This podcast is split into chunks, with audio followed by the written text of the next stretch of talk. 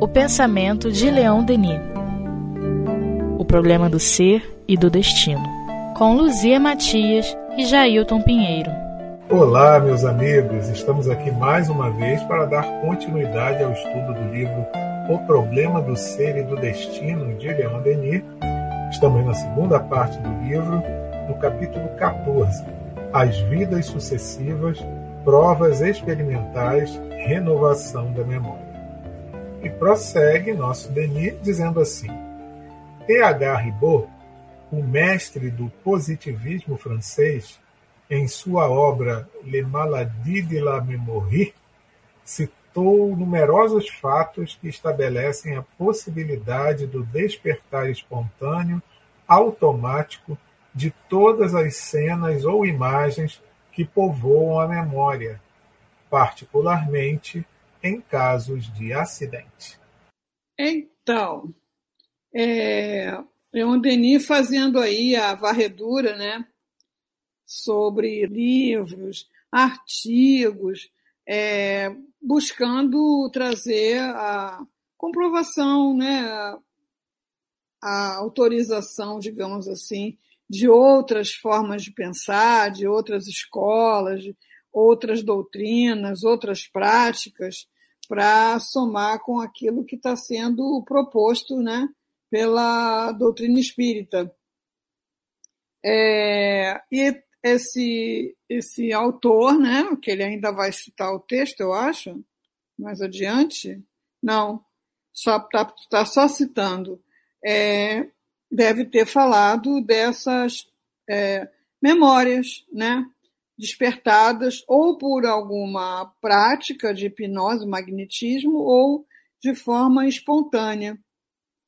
Mas, assim, é, memórias traumáticas, elas não, não são esquecidas. Às vezes, a, fica no, no inconsciente, no subconsciente, é, e podem ser acessadas por alguma prática de hipnose é, ou terapêutica, provocando uma catarse, né? Mas esquecidas não são.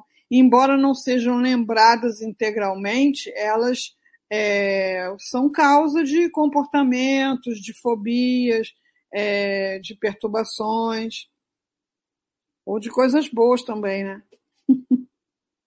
o que eu acho interessante, Luzia, é que todos esses experimentos que Leon Denis traz aqui, o relato de alguns deles, eles dão para a gente a ideia de que essas memórias elas não se perdem, elas podem ficar escondidas até durante muito tempo, mas num processo qualquer que, igual você falou, né, ou provocadas ou de forma natural, espontânea, elas podem aparecer, elas podem surgir. Então nada fica perdido do que nós vivenciamos.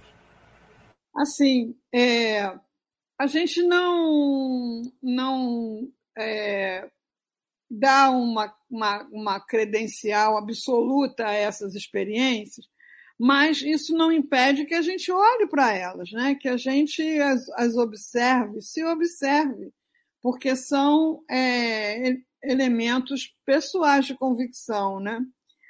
Eu fui lá no observatório é, lá de São Cristóvão, há um tempo atrás, né, com um grupo a gente estudando o mesmo Leon Denis, né? só que o céu estrelado, a gente foi lá no observatório. É uma experiência muito legal, tá? Super ultra recomendo.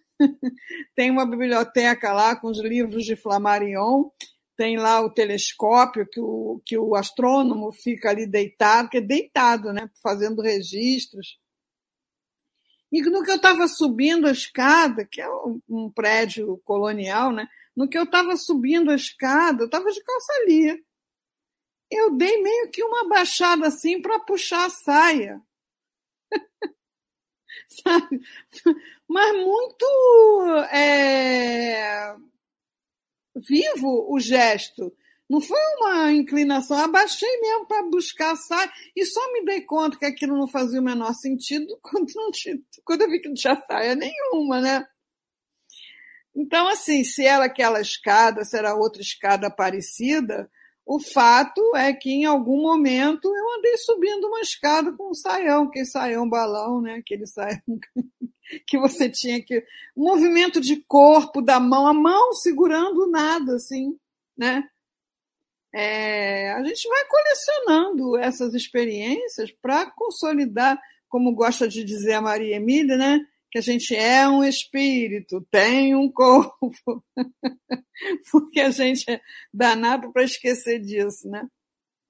É verdade, é interessante porque são coisas que vêm assim espontaneamente, a gente não tem a menor ideia mesmo de onde elas surgem, mas é bem legal. E aí Denis prossegue. Lembremos a respeito disto o caso do almirante Belfort, extraído do Jornal de Medicina de Paris. Ele caíra no mar e perdera durante dois minutos o sentimento de sua consciência física. Este tempo bastou para que sua consciência transcendental resumisse toda a sua vida terrestre em quadros resumidos de uma nitidez prodigiosa. Todos os seus atos, inclusive suas causas, suas circunstâncias eventuais e seus efeitos, desfilaram em seu pensamento. Eis um caso da mesma natureza relatado pelo Sr. Cotin, aeronauta. Em sua última subida, o balão Le Montgolfier levava o Sr. Perron presidente da Academia de Aerostatação, como capitão, e F. Cotin, agente administrativo da Associação Científica Francesa. Tendo subido rápida e bruscamente, o balão estava às 4h24 a 700 metros de altura. Foi aí que estourou e começou a cair, mais rapidamente do que subira indo precipitar-se violentamente às quatro e vinte e sete sobre a casa número 20 da rua Chevalier de Saint-Ouen. Depois de jogar fora tudo o que pudesse complicar o acidente, diz-nos o Sr. Cotin. Uma espécie de quietude, de inércia talvez, apodera-se de mim. Mil lembranças longínquas amontoam-se, chocam-se em minha imaginação. Em seguida, as coisas se acentuam, e o panorama de minha vida desenrola-se diante de meu espírito atento. Tudo é preciso: os castelos na Espanha, a luta pela existência, e tudo isto no enquadramento inexorável imposto pelo destino. Quem acreditaria, por exemplo, que eu me revi com 20 anos, sargento do 22º Batalhão de Linha, mochila às costas, cantando pelo caminho. Em menos de três minutos, vi toda a minha vida desfilar na memória. É, essa é uma experiência que a gente hoje conhece como fazendo parte da EQM, né? É uma lembrança mesmo daquele momento para trás e com essa característica de vir carimbada, vir julgada, vir analisada. Né? É impressionante isso. É, também tem uma experiênciazinha pessoal que eu estava parada numa rua de mão dupla, uma rua grande, avenida, né, Monsenhor Félix, ali entre Varlobo e Madureira.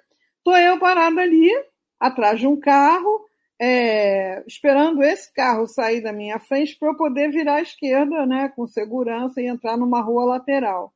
Quando esse carro era um ônibus, quando esse carro saiu, eu vi um ônibus vindo na minha direção na contramão. Eu não ia ter tempo de fazer absolutamente nada. Só fechei o olho. E, e começou, cara, começou uma recordação dali para trás, né? É, e afinal, esse ônibus conseguiu é, sair, me, não me pegar, saindo, fazendo uma contramão mais aberta ainda, e aí parou mas estava aquela coisa acontecendo assim, digo, meu Deus, sabe? É, é muito interessante. Então, como é que é dali para trás? Você voltando no dia, voltando no mês, voltando no ano, vai voltando. E com essa característica de é, julgamento. depois disso é que eu fui ler essas coisas de EQM, né, da experiência de quase morte, que é uma, uma, um relato comum né, em quem tem experiência. E depois eu li no livro do Hermínio, ele faz uma analogia com aquela coisa né, quase pré-histórica, que é fita de VHS, que a gente via o filme e depois tinha que rebobinar, né? Você ia vendo o filme de para frente, né? Do, do final para o começo. Aí ele fala que é transferência das memórias. Muito interessante essa imagem que ele compartilha lá. E, e o que eu acho legal também é o seguinte: é, os dois casos que ele cita aqui, o tempo em que isso ocorreu, né, bem pequenos, um, dois minutos e o outro, três minutos. Então, para a gente ver também como é relativa essa questão do tempo, né? Como é que é essa medição do tempo? Porque em, nessa circunstância, a gente conseguiu, pelo tempo que estava sendo medido aqui na Terra, um volume de consciência e de experiências assim que é muito grande para encaixar dentro daquele tempinho ali, né? Então, olha como é interessante a gente observar isso também. Por isso, o livro do Hermínio chama A Memória e o Tempo, né? Porque essa coisa do tempo é muito. É, como é que eu vou dizer? Diferente da nossa maneira de nos relacionarmos com o tempo na vida material. Aí você vê aí os relatos dos espíritos, né? Que ficam numa situação parecendo que foram, sei lá, uma semana e foram cinco séculos, lá como é o caso do Gregório, né? É, realmente o tempo. A gente, é, quando dorme, tem um sonho mais vívido, né? um sonho mais, mais intenso, que a gente pode, possa chamar de ser uma experiência espiritual, você acorda, aí parece que dormiu muito tempo, vai ver, dormiu, foram cinco minutos, foram dez minutos, né? Interessantíssimo. Super. Continua então Leon Denis dizendo o seguinte: esses fenômenos podem explicar-se como um começo de exteriorização. Neste estado, como na vida do espaço, a subconsciência une-se à consciência normal e reconstitui a consciência total, a plenitude do eu. Por um instante, a associação das ideias e dos fatos se reforma. Reata-se a cadeia das lembranças. Pode-se obter o mesmo resultado pela experimentação. Mas, neste caso, o sujeito, em sua experiência, deve ser auxiliado por uma vontade superior em potência à dele, que a ele se associe e estimule seus esforços. Nos fenômenos do transe, este papel é representado ou pelo espírito guia ou pelo magnetizador, cujo pensamento age sobre o sujeito como uma alavanca. As duas vontades combinadas, superpostas, adquirem então uma intensidade de vibrações que põe em oscilação as camadas mais profundas e mais veladas do subconsciente. Então, a gente vê né, que Leon Denis aí já tinha se apoderado dessas ideias né, de consciente, subconsciente, inconsciente, que eram novíssimas. Né? é, a, a, ponto de estar já de posse desses conhecimentos novíssimos, né, ideias novíssimas para a época, é, e a gente se esquece que ele era cego, né? que alguém tinha que ler para ele. É impressionante. Muito legal mesmo, né? Então vamos lá, vamos seguir. Um outro ponto essencial deve ocupar nossa atenção é um fato estabelecido por toda a ciência fisiológica de que existe uma correlação estreita entre o físico e o mental do homem. A cada ação física corresponde um ato psíquico e reciprocamente. os dois registram-se ao mesmo tempo na lembrança subconsciente, de tal modo que um não pode ser evocado sem que logo surja o outro. Esta concordância se aplica aos menores fatos de nossa existência integral, tanto para o presente quanto para os episódios de nosso passado mais remoto. É, a imagem que o Jung adota é muito interessante, né? É um iceberg. Ah, o que está para fora do oceano é uma camada, é uma parte pequena né, do, do volume total do iceberg. Às vezes só uma pontinha, né? Mas tudo que está acima d'água e abaixo d'água faz parte do iceberg. Então, tudo que está naquela memória nossa, né, cotidiana, de relação, é, de aprendizado, de lembrança, é, tá unido a essas memórias de todas as nossas experiências. Né? Às vezes, com uma imagem, a gente entende melhor.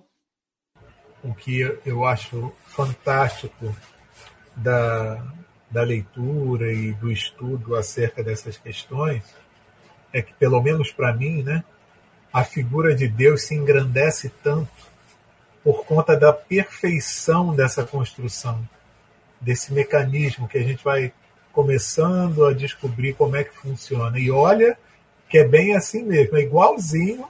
É, é, a imagem também serve perfeitamente do iceberg, para o que a gente já conhece hoje, o que a ciência conhece, e o que ainda está desconhecido o que ainda está submerso nas possibilidades de conhecimento do homem atual. Porque é impressionante a gente ver a, a correlação das coisas, como tudo é perfeito, no, nos mínimos detalhes, as correlações que existem. E não dá para dizer, né, Luzia? Ah, foi assim, foi por acaso. Os elementos estavam aí dispersos e foi se fazendo isso, foi construindo isso. Não, não dá para assimilar isso, não. Esquentou, caiu um raio, é, e muito legal também essa imagem do iceberg, porque ela está, o iceberg está mergulhado no oceano, né? E ele é feito da mesma água do oceano. É, é, também é uma analogia de nós estarmos na mente de Deus, né? E termos essa mesma natureza divina. É, imagem ajuda muito. E Denis ainda fala para a gente. A compreensão deste fenômeno, pouco inteligível para os materialistas, nos é facilitada pelo conhecimento do perispírito ou envoltório fluídico da alma. É neste, e não no organismo físico, composto de matéria passageira, cujas células constitutivas variam incessantemente, que se gravam todas as nossas impressões.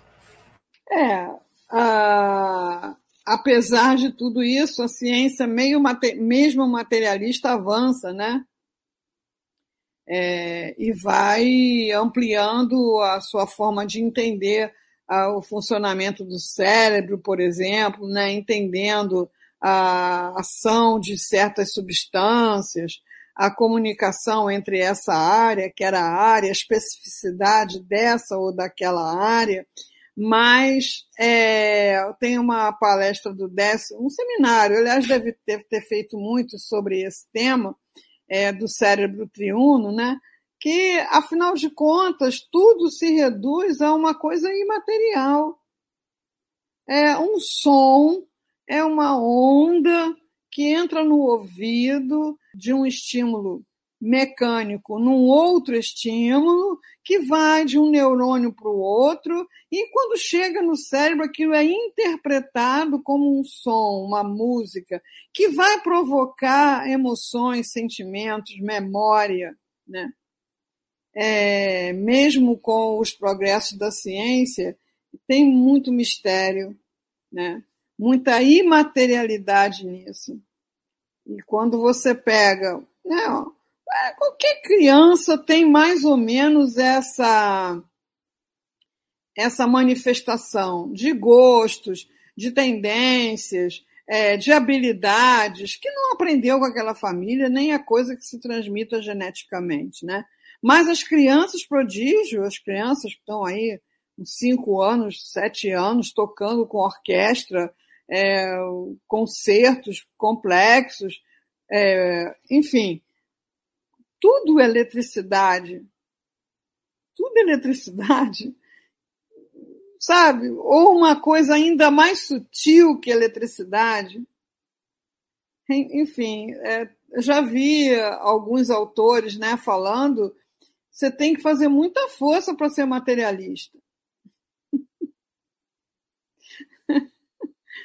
é uma questão de uma crença arraigada, né, que não suporta raciocínio.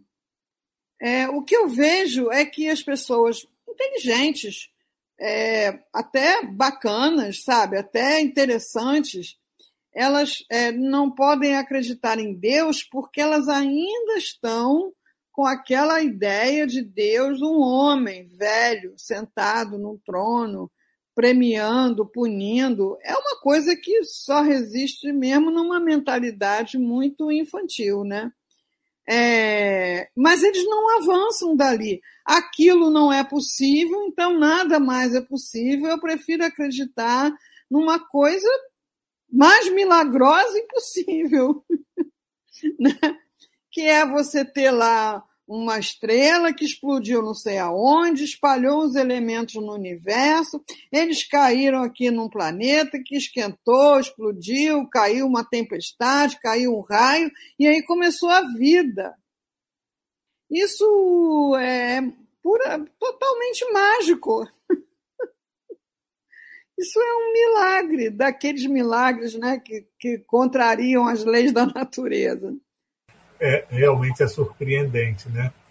Porque parte, pelo que a gente depreende, de um preconceito, né?